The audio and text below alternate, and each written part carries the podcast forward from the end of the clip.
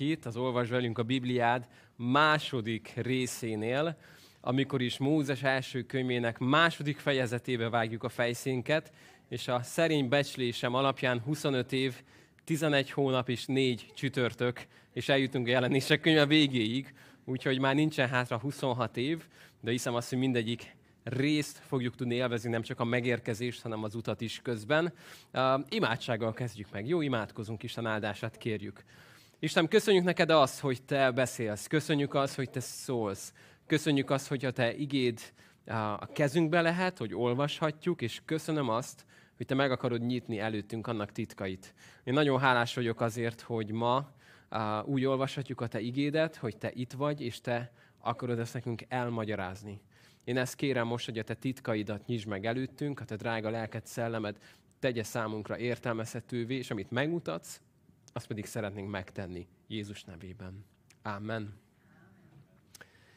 Miért is indítottuk el egy héttel ezelőtt ezt a nagyon-nagyon hosszú sorozatunkat? Hadd frissítsem csak fel egy kicsit azt, hogy miért tesszük. Azért tesszük, mert hiszük azt, hogy Istennek a beszéde az élő és ható. Istennek a teljes beszéde élő és ható, az első sortól az utolsó sorig, és minden egyes rész, a teljes beszéd az Istentől van. És nagyon fontosnak látjuk azt, hogy azért ne csak a kedvenc részeinket ismerjük a Bibliából, és ne csak kiemelve egy-egy mondatot, hanem az egész könyvet, az egész írást mind tudjuk, tudjuk belezárni a szívünkbe. Úgyhogy ezért döntöttünk úgy, hogy mondatról mondatra olvassuk a Bibliánkat, és akkor kicsit felfrissítjük azt, hogy hogyan jutottunk el ide, a második fejezethez. Az első fejezet, az a kezdeteknek a fejezete, és arról beszéltünk, hogy hogyan teremtette meg Isten az eget és a földet, és hogyan teremtette meg ebben az embert mennyire hiányozna, ha ez nem lenne benne, ha nem lenne leírva nekünk, akkor nem tudnánk, hogy hogyan kerültünk ide. Nem tudnánk azt, hogy miért vagyunk, mi célból teremtetett minket valaki, ha egyáltalán teremtetett minket valaki. Ezért nagyon-nagyon fontos az, hogy ezt értsük és, és megértsük ennek a lényegét, hogy Isten bemutatkozik, mint a világnak a teremtője, mint az alkotó, aki megmutatja azt, hogy ő kommunikál a teremtett világgal, megmutatja azt, hogy ő végtelenül kreatív Isten, és megmutatja azt, hogy neki van egy célja az emberrel, mert egy nagyon különleges helyre tette az embert ebben a teremtésben. Azt mondta John Piper, hogy nem, nem a forrásnak a hiányosságára utal az, amikor túlcsordul. És az Istennek egy ilyen túlcsorduló szeretete jelenik meg a teremtésben, mikor nem szükségszerű, hogy az ember meg legyen teremtve, de Isten annyira túl csordul az ő szeretetéből, hogy megalkotja ezt a világot, benne az embert, megalkotja magának az embert, azzal a célral, hogy az ember dicsőséget hozzon neki, megdicsőítse az életével. És emlékeztek arra az idézetre is még talán, hogy amikor ez elromlott, akkor a földünk tele lett rengeteg dicsőséges romhalmazzal. De még most ott nem járunk. Jövő héten járunk majd a dolgok elromlásánál. Most Mózes első könyvének a második fejezeténél nyisd fel a Bibliádat. És ez az a része a Bibliánknak rögtön az elején, amire nagyon sok ember, aki azt hiszi, hogy a Biblia csak össze van tákolva, és emberek írták és toldották, foltozgatták össze, azt mondja, hogy hát itt a példa. Itt a példa. Épp, hogy elmondja az előbb a teremtésnek a történetét, erre kiderült, hogy a zsidók összetaláltak egy másik teremtés történetet, hát azt is bemásolták ide, teljesen más nézőpont, más Isten szót használ benne. Értelmetlen az egész, látszik, hogy csak ilyen mende monda össze lett rakva. Ezt is megtalálták, amaszt is, összerakták.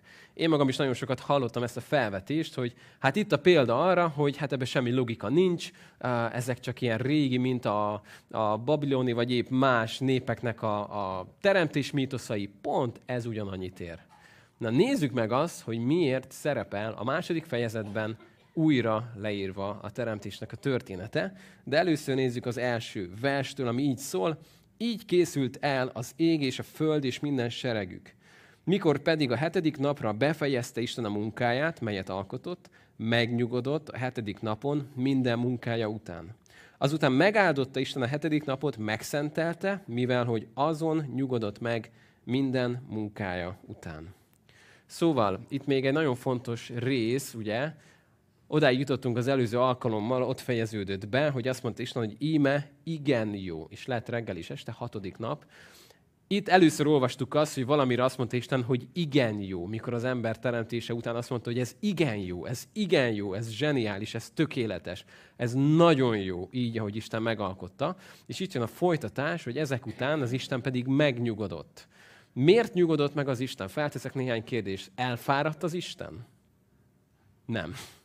Ezt tudnunk kell, hogy ne úgy képzeljük el, hogy Isten megalkotta a világot, és azt mondta az angyaloknak, hogy hozzatok egy karszéket, mert én mindjárt összeesek. A hátam, a derekam, sajog a lábam, a vízszerem. Tehát Isten ne képzeljük el úgy, mint egy ember. Ő nem azt mondta, hogy hát kész, még bennem volt néhány dolog, amit megcsináltam volna, de hagyjuk is, mert úgy elfáradtam. Szóval Isten nem azért nyugodott meg, mert elfáradt. Ez fontos értenünk. Hanem először is szeretne nekünk adni egy mintát. Isten nem fárad el, mit mondhatunk viszont az emberekről? Nagyon is. Mit mondhatunk ott az utolsó sorba sorakvó embereknek, akik mind kényelmesen hátradőlnek a falnak? Ők elfáradtak. Dicsőségesen elfáradtak az iskolában, teszem fel. Az ember elfárad. És egy olyan közegben, repüljünk vissza nagyon-nagyon sok ezer évet az időben, amikor a zsidók kijönnek a rabszolgaságból, és úgy telt az életük száz éveken keresztül, hogy hét napból mennyit dolgoztak? Hetet. Mennyi szabad idejük volt? Semmi. Mik voltak ők? Rabszolgák. Rabszolgák voltak. Sehol nem hallottak arról, hogy lehetne máshogy élni. És aztán Isten elmondja nekik, hogy akarok nektek adni egy mintát. Hogy a hét napból legyen egy, amikor mit parancsolok nektek, hogy mit fogtok majd csinálni a nyugalom napján pihenni fogtok, és megszentelitek majd azt. Itt még nem ez történik, nagyon fontos. Itt csak leírja a teremtés történet, hogy mi történt. Itt nem olvasunk még parancsot, hogy Isten pedig azt mondta majd Ádámnak, hogy te is eképpen cselekedj. Lehet, hogy Ádám nem is tudott erről. Itt csak leírja nekünk az ige, hogy ez történt, hogy Isten megnyugodott, és tette egy nagyon fontos dolgot. Nem csak megnyugodott, hanem megáldotta azt a napot. Megáldotta azt a napot az ember számára is. Na erre majd még sokat fogunk visszatérni, de most akkor megyünk egy kicsit tovább. Ez az ég és a föld teremtésének története. Mikor az Úristen a földet és az eget teremtette, és akkor itt nyitott ki először a Bibliádat, mármint állsz fel, és gondolkozol azon, hogy jó helyen nyitottam meg a Bibliát, nem?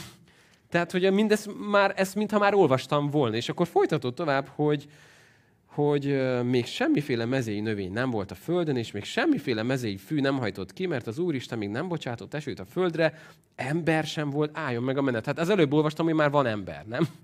Most akkor mi ez az egész? Miért kezdi ezt el újraírni? És hogy egy Héber Biblia lenne a kezedben, akkor még markánsabb lenne néhány különbség, amit egyből észrevennél. Magyar Biblia fordításokban is észreveheted, hogy nagyon sokszor itt az úr szó szerepel, nagy U betű, és általában nagy R betű, utalva arra, hogy itt nem akár milyen néven van az Isten megszólaltatva, hanem az előző fejezetben az Elohim szóval dolgoztunk, ami most nem fogjuk megismételni. Jó, abban nagyon sok minden benne van, az egy többes számú a rész, vagy többes számú alakja az Isten szónak utalva arra a tökéletes szent háromságra, ami már megjelent rögtön az első fejezetben, és mégis az igék egyes számban vannak vele egyeztetve, tehát egy zseniális, csodálatos jelzés már ez arra, amit megértünk az új szövetségben a Szent Háromságról, de most visszajövünk ide, és egy egészen más perspektívát fogunk látni, újra le lesz írva a teremtésnek a nagy része, de éppen, hogy csak meg van említve néhány dolog, és mi lesz a fókusz? Az ember teremtésén. Míg az előzőben azért mondhatni azt, hogy Isten szempontjából le van írva, hogy mi hogyan történt, és le van írva, hogy, és ennek a végénél, ugye, hatodik napnál láttuk azt, hogy az ember is belép a képbe. Most azt mondja Isten, hogy akkor most rakjunk fel egy másik objektívet erre a fényképezőre, és hadd mutassa meg nektek, hogy most mire fogunk fókuszálni. Rátok, emberekre. Mert ezt nektek fogom most elmondani, emberek, úgyhogy szeretném, ha megértenétek, hogy ez hogy történt.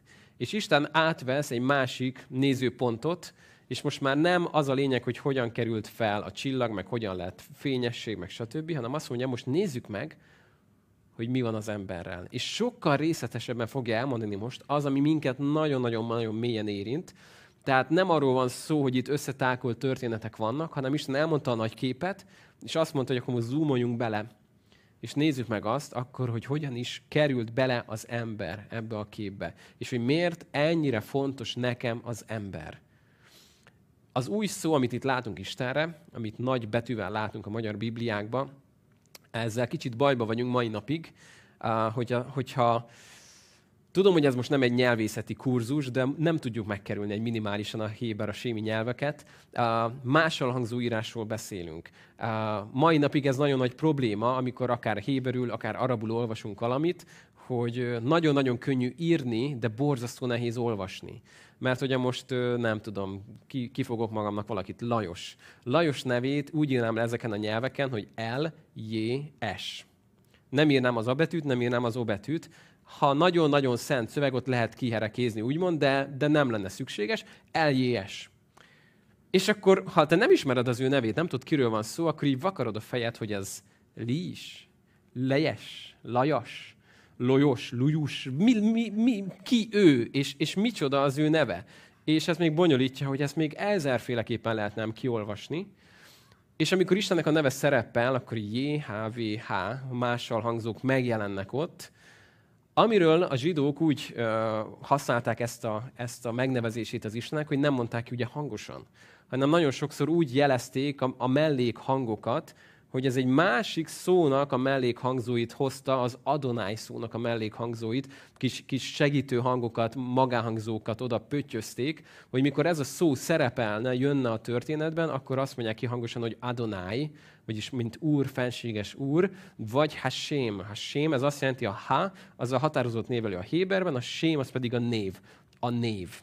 Ez így nagyon sokat mond, nem? Hogy azt mondta, a név aki. Tehát, hogy ő, ez nyilván az Istenre utalt, de így próbálták meg elkerülni, hogy hangosan kelljen felolvasni ennek a szent névnek a jelentését, amit mi próbálunk ugye valahogy visszakövetkeztetni, hogy Jahve van, aki Jehovának és a többinek próbálja ezt mondani. A, a legtöbb magyarázat, amit erre lehet talán mondani, hogy hogyan tudnánk ezt magyarosítani, hogy Isten Mózesnek azt mondja, amikor kérdezi Mózes, hogy de mégis mit mondjak, hogy ki küld engem, azt mondja, hogy mond azt, hogy a vagyok, a vagyok Istenek küld téged. Na most ez kicsit furán hangzik a magyar fülnek, de furán hangzott egy, egy, egy héber fülnek is, egy zsidó fülnek is. Uh, talán nem tévedünk sokat, hogyha használjuk azt, amit többen javasolnak, hogy ezt úgy próbálnak magyarra lefordítani, hogy a mindig. A mindig küld engem. Aki mindig volt, a létező, a, az, akinek nincs kezdete és nincs vége, aki a létige, a történetünknek a kitalálója, a tervezője, a név. Sokféleképpen próbálták tehát ezt visszaadni, és Isten most így mutatkozik be most már a második fejezettől ezen a néven. Menjünk akkor vissza tehát oda, hogy ember sem volt, aki a földet művelje, akkor pára szállt fel a földről, megnedvesítette a föld egész színét, ekkor megformálta az Úristen az embert a föld porából, és élet leheletét lehelte az orrába. Így lett az ember élő lélekké. Megint megállunk egy kicsit a, a lélek és a lehellet um, nagyon-nagyon fontos szó héberül, és az a fontos bennük, hogy ugyanaz. Ha azt a szót mondom, hogy ruach, ruach, ez azt jelenti, hogy lélek, ez azt jelenti, hogy lehellet, és meg azt is jelenti, hogy, hogy szél, fuvallat. Nem kell messzi menni, amikor Jézus a János 3-ban, a görög nyelv is hozzá ezt a sajátosságot, arról beszél, hogy hogyan is lesznek azok az emberek, akik szent lélektől, szellemtől születtek. Olyanok lesznek, mint a szél, mert hogy nem tudod, hogy honnan jön, hová megy, és ez egyértelmű volt, ez a szójáték egy görög fülnek is, ahogy egyértelmű itt is, hogy Istennek a lehellete az, ami az emberbe életet, lelket adott. Na most sok kutatás volt, amikor a, a nagy felvilágosodás után több orvos azt mondta, hogy ő már végig boncolta az embert, és a lelket nem találta benne. Erre azt mondta egy egyszerű paraszbácsi, hogy ő már szedett szét zongorát, de a zenét nem találta meg benne. Mert melyik billentyű hordozza a zenét? Melyik húr? De mégis, mikor leül oda egy zenész, és elkezd rajta zongorázni, hallod a zenét, ugye? És melyik, melyik az ujjamba, a körmömbe, a hasnyálmirigyembe van a lélek? Nyilván tudjuk, hogy ez egy nagyon buta emberi megközelítés. De Isten beleadta az emberbe az ő lelkét, hogy legyen az élő lényé, élő lélekké. És menjünk tovább, nézzük, hogy mit mond róla. Azt mondja, hogy egy kertet ültetett az Úristen Édenben, kelet felül, és abba helyezte az embert, akit formált. És nevelt az Úr Isten a földből mindenféle fát, tekinthetre kedvest és eledelre jót, az élet fáját is, a kert közepén, és a jó és a gonosz tudásának fáját. Na, itt megint meg kell állunk, álljunk egy jó kis időre. Szóval Isten elhelyeztette volna az embert a puszta közepén is. Mit árul el Istenről az, hogy egy kert berakta és egy kertet épített az embernek? Isten szereti a szépet, ugye? ültettünk a gyerekekkel héten fát, és a fa gyökere a törzséhez oda emeltünk egy kis, kis, kis vájatot, nem tudom, hogy mondjuk ezt jól, a földből, hogy amikor öntözzük, akkor ne folyjon el mindig a víz. Na most ez semmi gond nem lett volna, a két fiam jött és segített építeni a várat, nekik ez vár volt. Megjelent a kislányom, aki mit, szerintetek mit csinált? Nem rombolta le, micsoda rossz indulat, nem. Már nem, nem, nem lerombolta. Kidíszítette. Hozta a fűt, a virágokat, és gyönyörűen kidíszítette, mert ez benne volt, hogy ő lát egy, egy földkupacot, azt díszíteni kell. Annak szépnek kell lennie. Mennyivel szebb lesz, ha van benne rózsa, virág, minden is legyen benne. Eliott viszont majd lerombolta később, úgyhogy azért sokat nem tévedtetek. De valami az emberben ott van ebből, nem? A szép érzék, amit Isten belénk zárt, hogy szeretjük a szépet, szeretünk gyönyörködni abban, és nem véletlenül Isten azt mondja, hogy amikor az embert elhelyezem, akkor nem, és senki ne sértődjön meg, de nem a hortobágy közepére rakta le, hanem egy kertbe rakta, egy gyönyörű, zöldelő, csodálatos helyre. És megvan a hortobánynak is a szépsége. Nagyon szeretem, de érezzük azt, hogy itt az Isten egy olyan gyönyörű, élettel teli helyre rakta le, amiről mindjárt többet megtudunk. Azt mondja, hogy vannak ott nagyon érdekes dolgok, az életfáját is a kert közepére tette. Na most ezt jó, ha megjegyzed, hogy az életfájával a jelenések 22-ig nem fogunk találkozni. Mert azt elveszítettük a következő fejezetben. Úgyhogy itt búcsút intünk neki, és a Bibliának a sok-sok-sok száz lapja majd arról fog szólni, hogy hogyan fog az ember visszajutni az életfájához. De itt jön egy nehéz kérdés, és azt mondja, hogy a jó és a gonosz tudásának a fáját is oda tette az Isten. A legsürgősebb és a legégetőbb kérdés az nagyon egyszerű, az úgy szól, hogy miért? Miért? Miért tette oda? Nem? Amikor, amikor mondjuk nálunk otthon valami történik, nem tudom, valami gond van, valamelyik gyerkőc mondjuk Eliot eléri és kiborítja a festékeket, akkor ilyenkor elhangzik a kérdés, hogy drága gyermekkel, mondom a másiknak, miért tetted oda, ahol a másfél éves öcséd elérte, ugye? Miért tetted oda azt az ollót? Tudod, hogy nem rakjuk az ollót oda, ahogy Eliot elérhesse. Mert ő még nem tudja, hogy miért tetted oda. És feltesszük is annak a kérés, hogy Uram, miért tetted oda azt? Tudjuk a folytatást, nem túl nagy spoiler a következő fejezet, hogy kiborítottuk azt a festéket. És elég nagy galiba lesz ebből az egészből. Hadd hozzak egy nagyon egyszerű példát, az egyik legjobb, amit eddig hallottam. Azt mondta erre valaki, hogy képzeld el azt, hogy ö, oda jön, vagy oda jön hozzád egy gyermek, akit egy, egy kötélen húzol, a nyaka köré van egy kötél húz, ö, tekerve, és te húzod a gyereket magad után, és a gyerek azt mondja, hogy apám, mindennél jobban szeretlek. És te húzod magad után, és mindig ezt mondja, apám, én mindennél jobban szeretlek. Ki az, akit ez boldoggá tenne? Ha valaki most felemelni a kezét, hogy őt ez boldoggá tenne, tenni, akkor ott nagyon súlyos szabadító szolgálatra és orvosi kezelése lenne szükség, ha valaki azt mondja, hogy igen, engem ez boldoggá tenne, hogy húzom a kötélen a gyereket, és ő azt mondja, hogy szeret engem. És ha nem mondja, akkor belerugok, és akkor már újra mondja, hogy szeret engem. Tehát érezzük azt, hogy ezzel baj van. Amikor, amikor az Isten elhelyezte ezt a kertben, akkor egy nagyon fontos dolgot csinált megadta nekünk a szeretésre a képességet. Azzal, hogy megadta nekünk a gyűlöletre is a képességet. Megadta a képességet nekünk arra, hogy jól döntsünk, azáltal, hogy van lehetőségünk arra, hogy rosszul is dönthetünk. Amikor még csak egy gyerkőcünk volt, Barni, és ezt már meséltem egyszer nektek, de életem egyik meghatározó pillanata volt, mikor először mondta ki magától, minden előzmény nélkül, hogy apa, én nagyon szeretlek téged.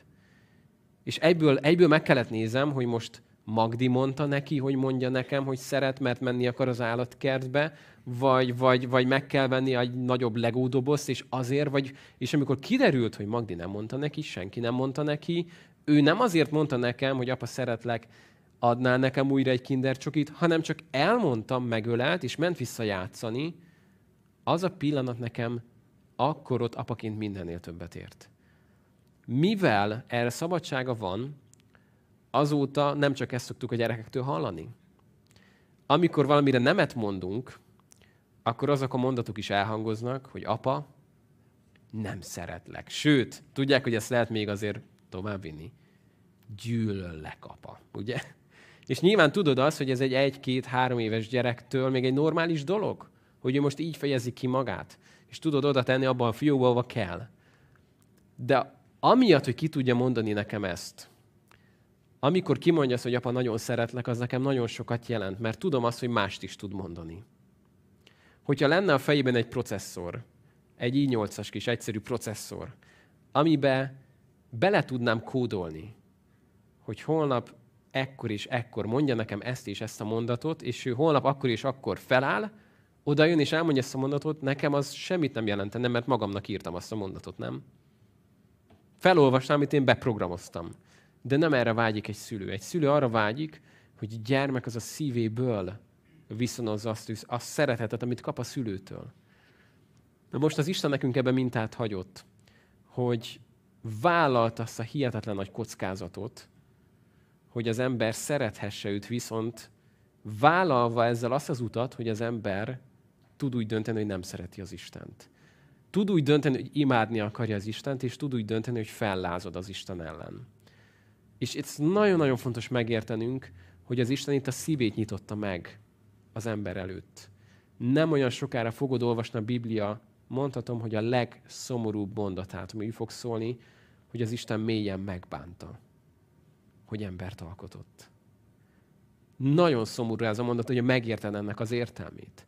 Hogy azt mondja az Isten, hogy megbántam. Annyira fájt neki látni azt, hogy az ember mit döntött, hogyan lázadt fel, és mit tesznek az emberek egymással, és mit tesznek vele, hogy azt mondta az Isten, hogy megbánta ezt az egészet. Annyira fájt neki ez a dolog. Erre csak így van lehetőség, hogyha megnyitotta a szívét ha nem, nem tette volna ezt, és nem adta volna meg a szabad akaratot az embernek, akkor nem tudta volna megbánni, mert akkor azt mondja, hogy hát átkódolom, javítom, update a dolgokat valami szervizpekkel, és akkor jobb lesz, de, de kinyitotta ezt a kockázatnak az útját az életünk felé. És azért mai napig ez egy óriási üzenet nekem, hogy amikor minden nehézség közepette, úgy döntök, hogy leborulok az Isten előtt, hogy imádom őt, hogy elmondom neki, mennyire szeretem, hogy hálát adok neki, ezt tudom, hogy nagyon sokat jelent az Istennek, mert tudom, hogy nekem szülőként mit jelent ez. És tudom ezért, hogy amikor ezt olvasom, hogy Isten elhelyezte ezt, ennek nagyon nagy jelentősége van. Talán még annyit érdemes itt megjegyezni, hogy nagyon-nagyon gazdag az a Héber nyelv, amiben ez íródott, és mikor azt olvassuk, hogy egy jó és a gonosz tudásának fáját, akkor ez nem egy lexikai tudás. Sokkal jobb lenne talán ismerettel visszaadni ezt a szót, hogy a jó és rossz ismerésének fáját, mert a következő fejezetben majd, mikor azt fogod olvasni nem sokára, hogy Ádám pedig ismerte az ő feleségét. Mi lett ebből az ismeretből? Gyermek. Ez, ez a szó, ami itt van, ez, ez, ez egy tapasztalati megismerésnek a szava. Ami nem azt jelenti, hogy megismertem valamit az órán, lejegyzeteltem, hanem egy nagyon mély megtapasztalása a dolgoknak. És a megtapasztalásokról egy nagyon fontos dolgot még érdemes megértenünk, hogy egy megtapasztalás után már nem lehet soha többi az az ember, mint a megtapasztalás előtt.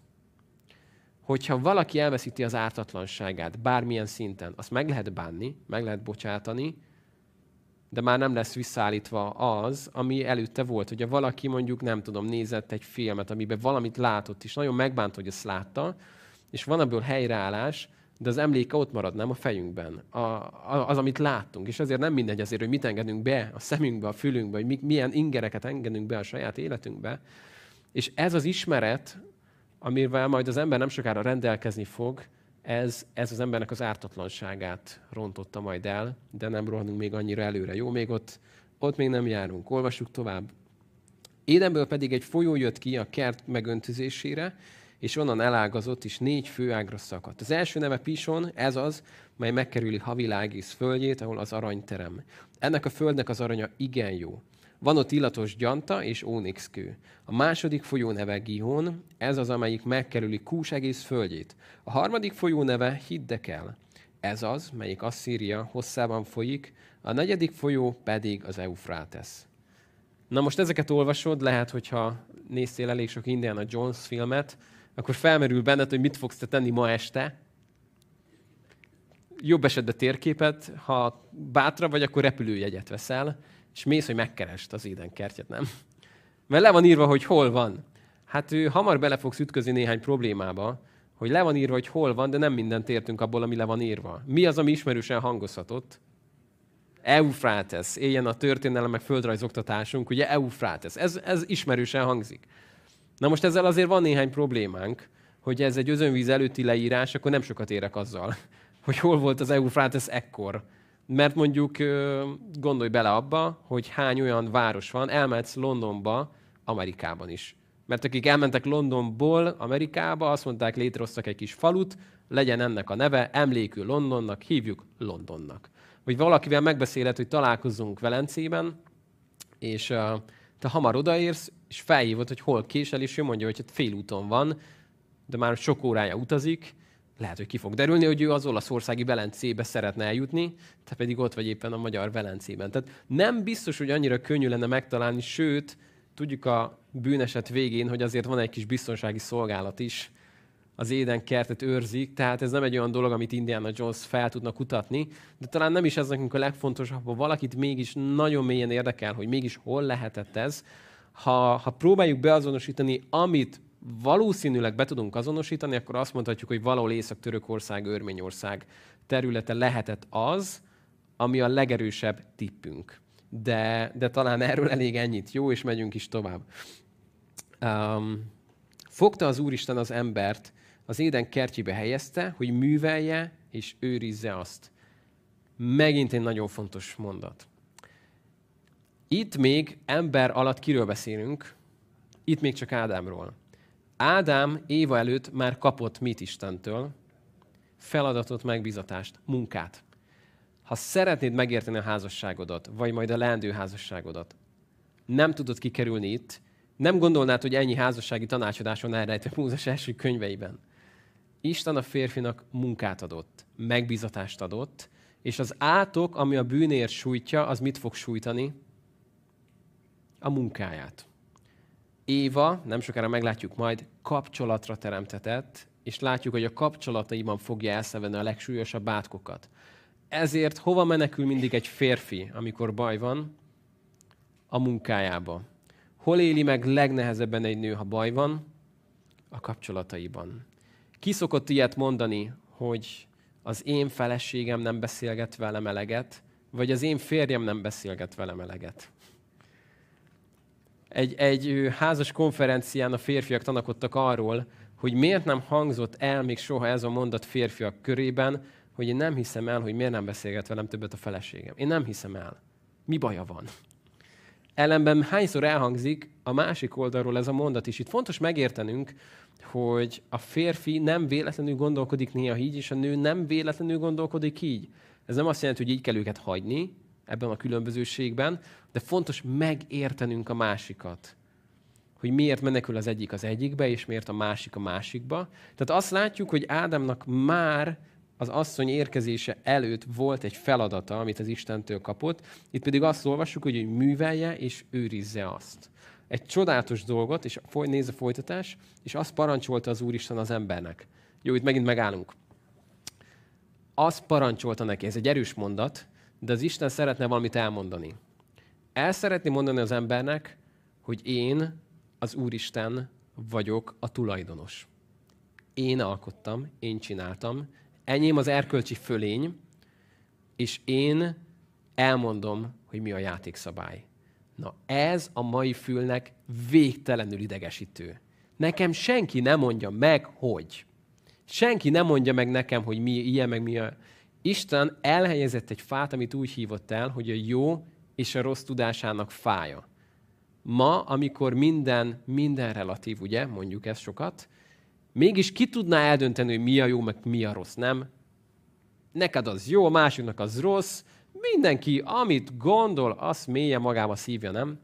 Isten meg azt mondja, hogy én vagyok az alkotó, én vagyok a tulajdonosa a világnak, az embernek, a teremtett világnak, mindennek. Enyém az erkölcsi fölény, és én elmondom nektek, hogy van jó, és van rossz. És én vagyok az, aki parancsot adhatok nektek. Hát ez egy olyan dolog, amit talán néha elfelejtünk, nem?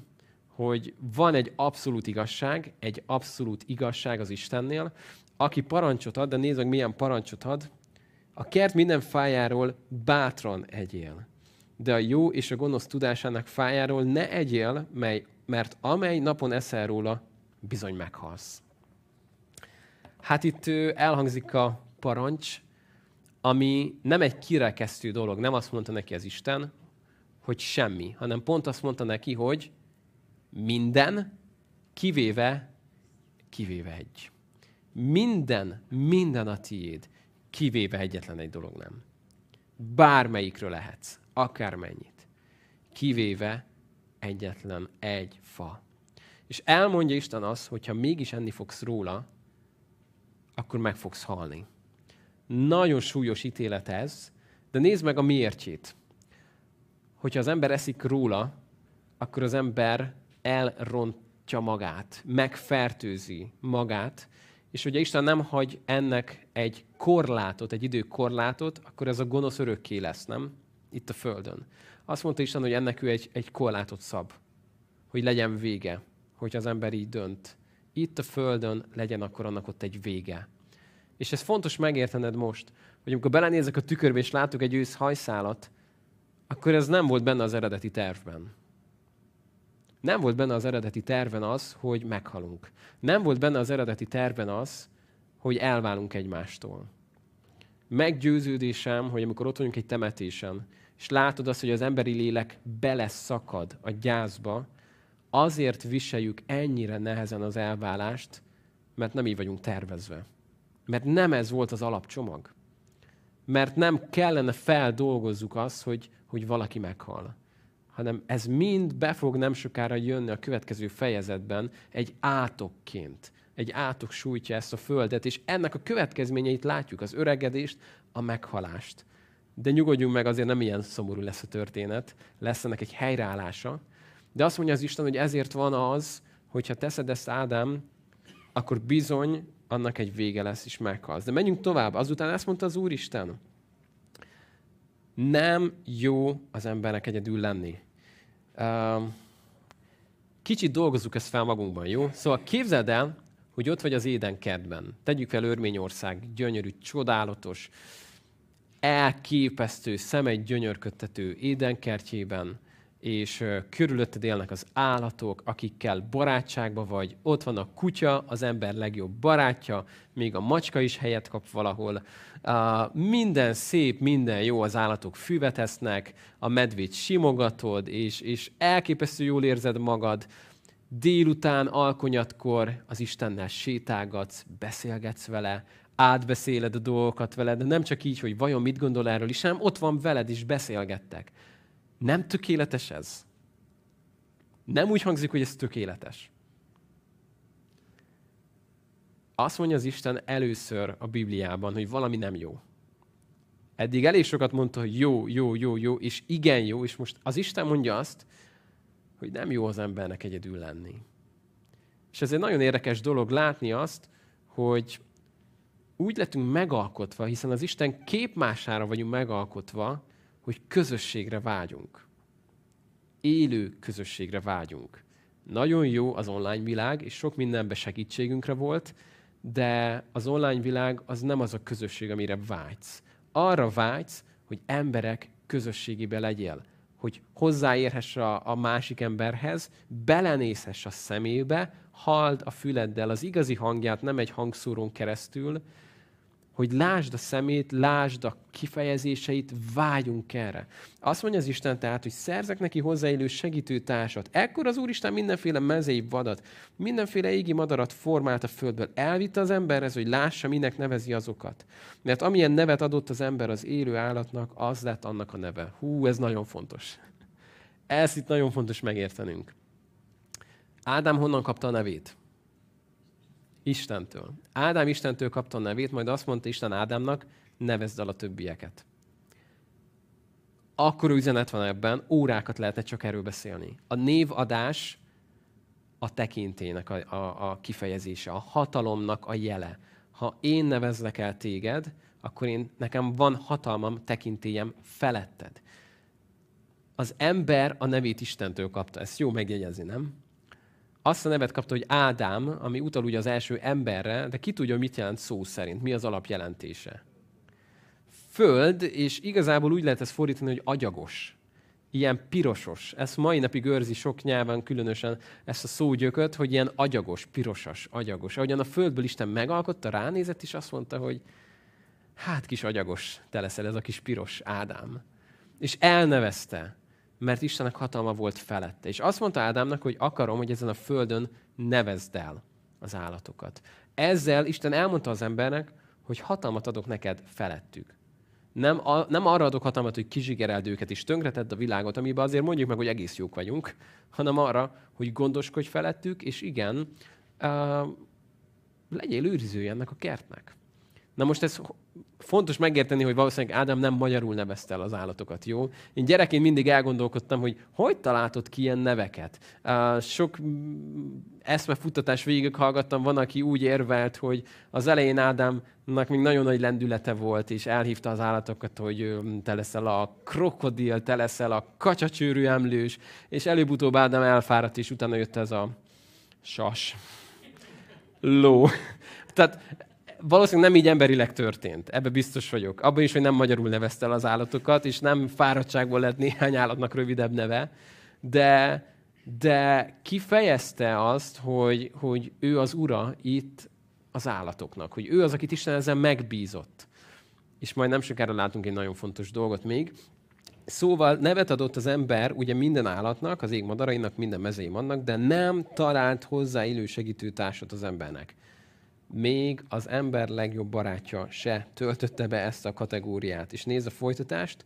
Az Úristen tehát mély álmot bocsátott az emberre, és az elaludt, akkor kivett egyet az oldal bordáik közül, és hússal töltötte be a helyét.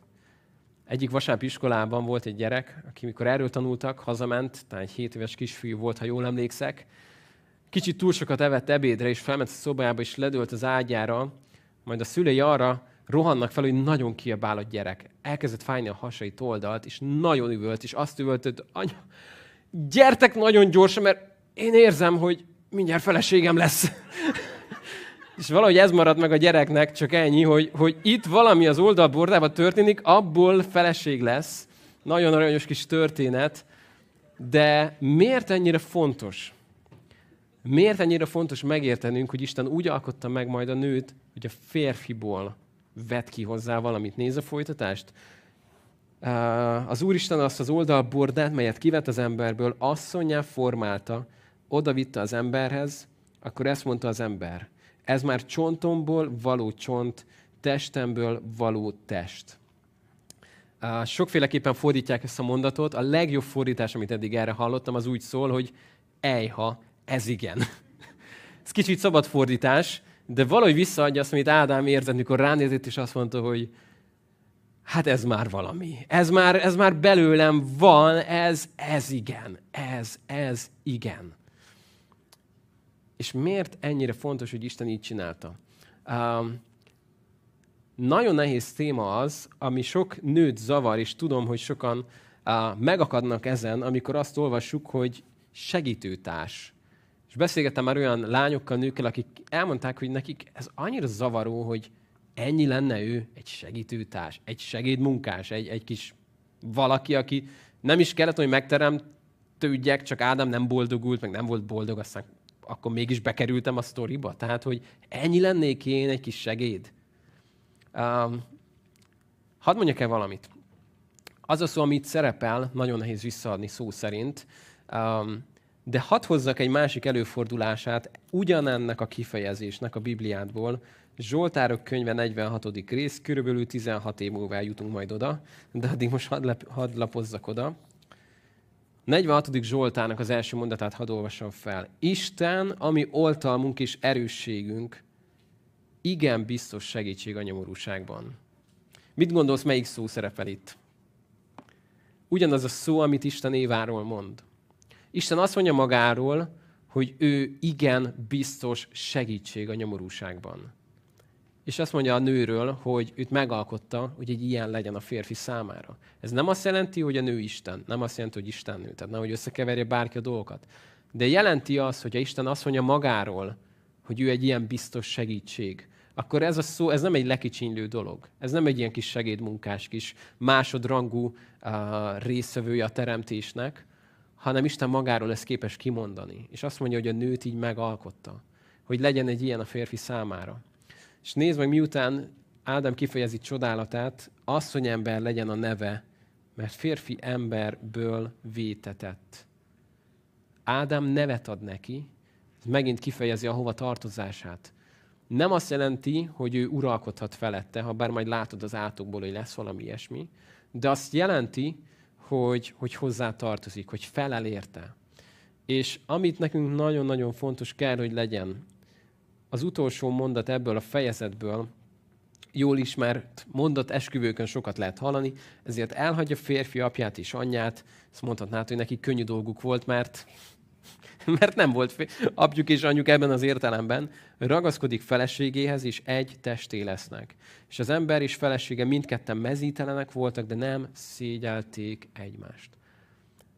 Megint egy nagyon mély üzenet van itt elrejtve nekünk. Mi az egyik kulcsa egy jól működő házasságnak? Hol indul? Férfi mit csinál? Elhagyja anyját és apját. És ragaszkodik a feleségéhez. Nagyon fontos ezt megértenünk, hogy ahhoz, hogy először ő ragaszkodni tudjon a feleségéhez, először el kell hagynia valamit. És itt beszél ez arról, hogy a férfi és nő között a házasságban ez a kapcsolat, ez teljes elsőbséget kell élvezzen minden más kapcsolatunkat illetően, minden más emberi kapcsolatunkat illetően.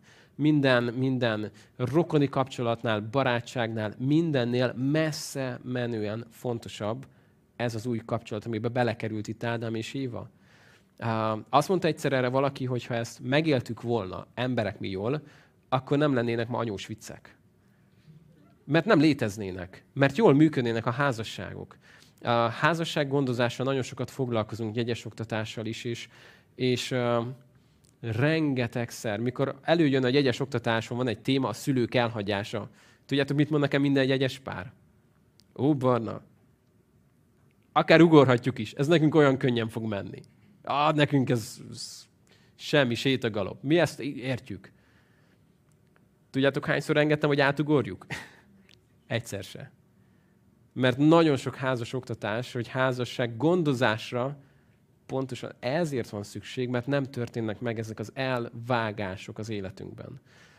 És itt nem a szülői kapcsolat ellen akarok beszélni, hanem arról, hogy mit jelent az, hogy prioritást élvez a házasságon belül a férj és a feleség. És egymásnak vagyunk segítőtársai, szóval együtt éljük az életünket, és nem anyuval, apuval, meg mindenkivel beszélek át mindent, meg a legjobb barátommal, meg a legjobb barátnőmmel a munkahelyen, ezeknek mind megvan a szerepük, hanem kihez ragaszkodok? A feleségemhez. És ha ez megvan, akkor nagyon jó, és nagyon nagy szerepe van egy jó barátnak, barátnőnek.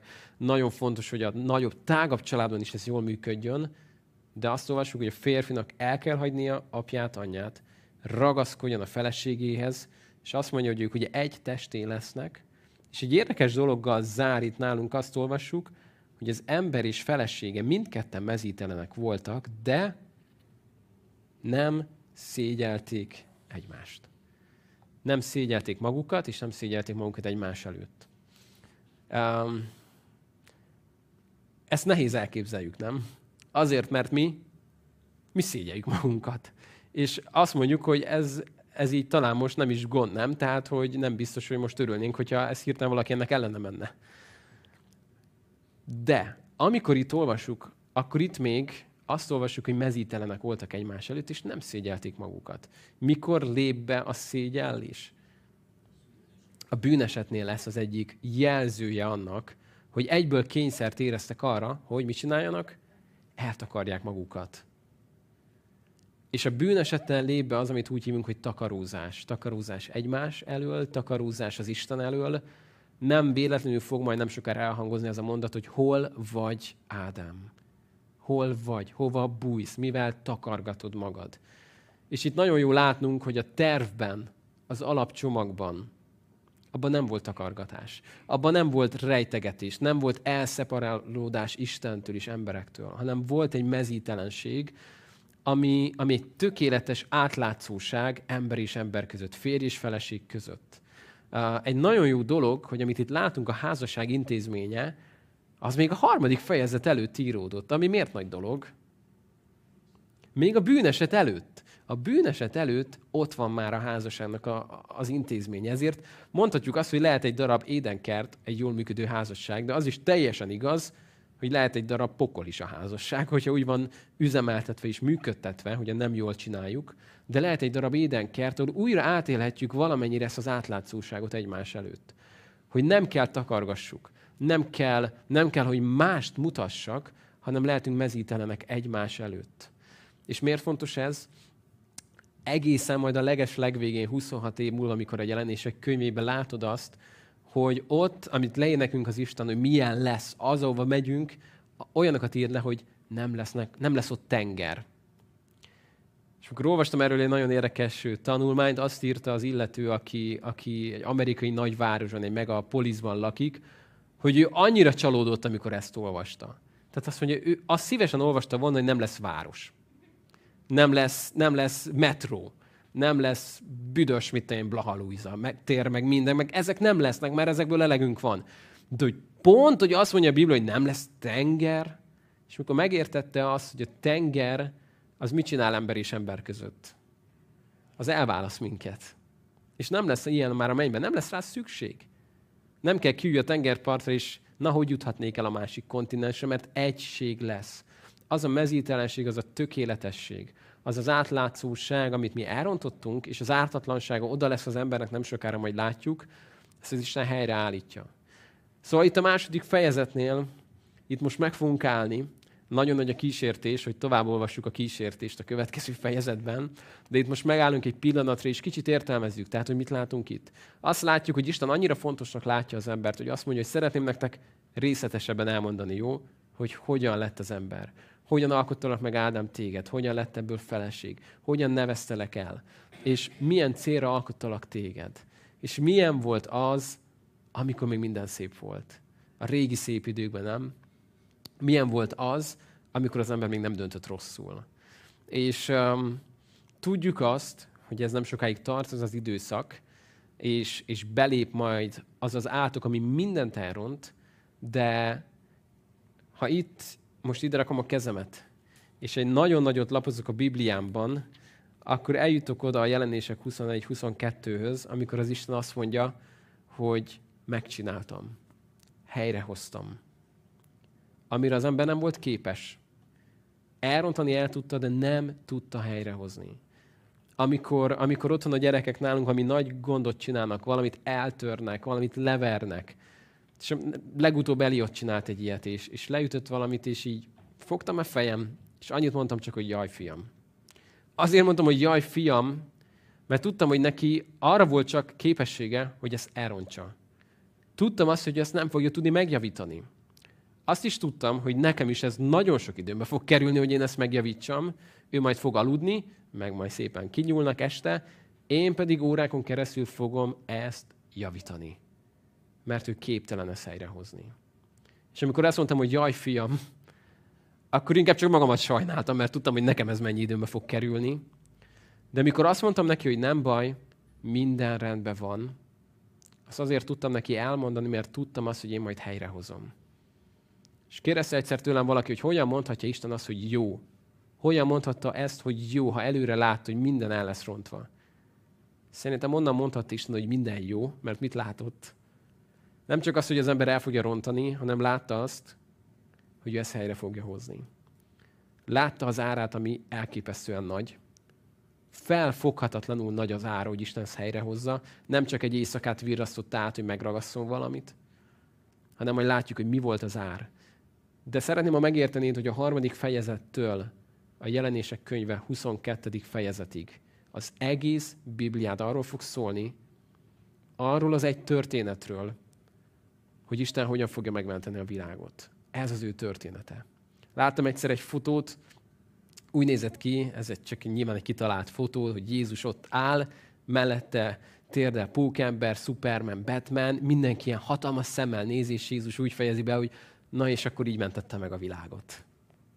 Mert hogy ő tényleg megtette. És a Biblia az ő nagy története. És a következő fejezetek, az egész Ószövetség arról fog szólni, hogy Isten előkészíti azt, hogy a főhős belépjen a történetbe. Megágyazza neki az utat, lefekteti a sineket, és mindent hihetetlen aprólékosan fog felépíteni, mint egy zseniális művész, aki a legapróbb részletre fog figyelni, hogy hogy jutunk el majd Ábrahám, Izsák, Jákob, Izraelhez, hogy fogja létrehozni azt a vérvonalat, azt a királyságot, ahova majd belép az az egy valaki, aki ezt helyre fogja tudni állítani. Úgyhogy ha így olvasod a Bibliádat, akkor ez a legizgalmasabb akciókönyv, mindennél jobb történet, amit valahol olvastál. Viszont van egy rossz hírem, hogy most megállunk, jó? De senki sem fog téged meggátolni abban, hogy ma este hazamenj, és 73 óra alatt kiolvasd a Bibliádat, de mégis most itt megállunk egy kicsit, és szeretnénk hálát adni azért, hogy, hogy láthatjuk azt, hogy honnan jövünk, hogy Isten leírta nekünk, hogy tudjuk azt, hogy honnan jön az ember. Tudom azt, hogy értelme van az életemnek, mert egy teremtő alkotott. És tudom azt, hogy célja van az életünkkel. És nagyon hálásak lehetünk azért, hogy adott nekünk szabad akaratot arra, hogy dönthessük úgy, hogy viszont szeretjük őt. És a kegyelem az nem másról szól, mint hogy az Isten megmutatja az ő szeretetét úgy, olyan erősen, hogy nagyon-nagyon-nagyon nehéz nem viszont szeretned őt. Megteheted. Nagyon erősen kell próbálkozni, hogy ne szeresd vissza az Istent, mert annyira szeret téged. És ezt fogja bemutatni a hosszú-hosszú éveken keresztül, amiket itt fogunk tölteni csütörtök esténként. Most arra kérlek, hogy gyere, állj meg velem együtt, és adjunk ezért hálát. Köszönjük meg Istennek azt, amit ő tett. Én akárhányszor olvasom a Mózes első könyvének első fejezeteit, mindig olyan hálás vagyok azért, hogy Isten, köszönöm, hogy vagyok.